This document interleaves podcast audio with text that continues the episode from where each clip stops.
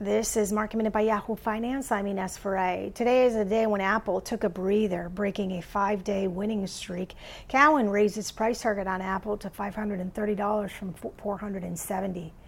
Best Buy reported its quarterly results with comp sales increasing 5.8%, online sales increased 242%, and adjusted earnings per share came in as a beat.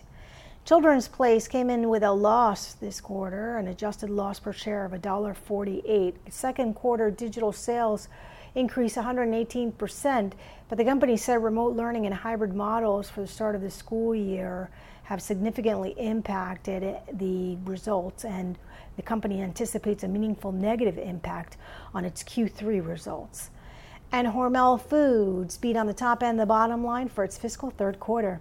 For more market minute news, head to yahoofinance.com.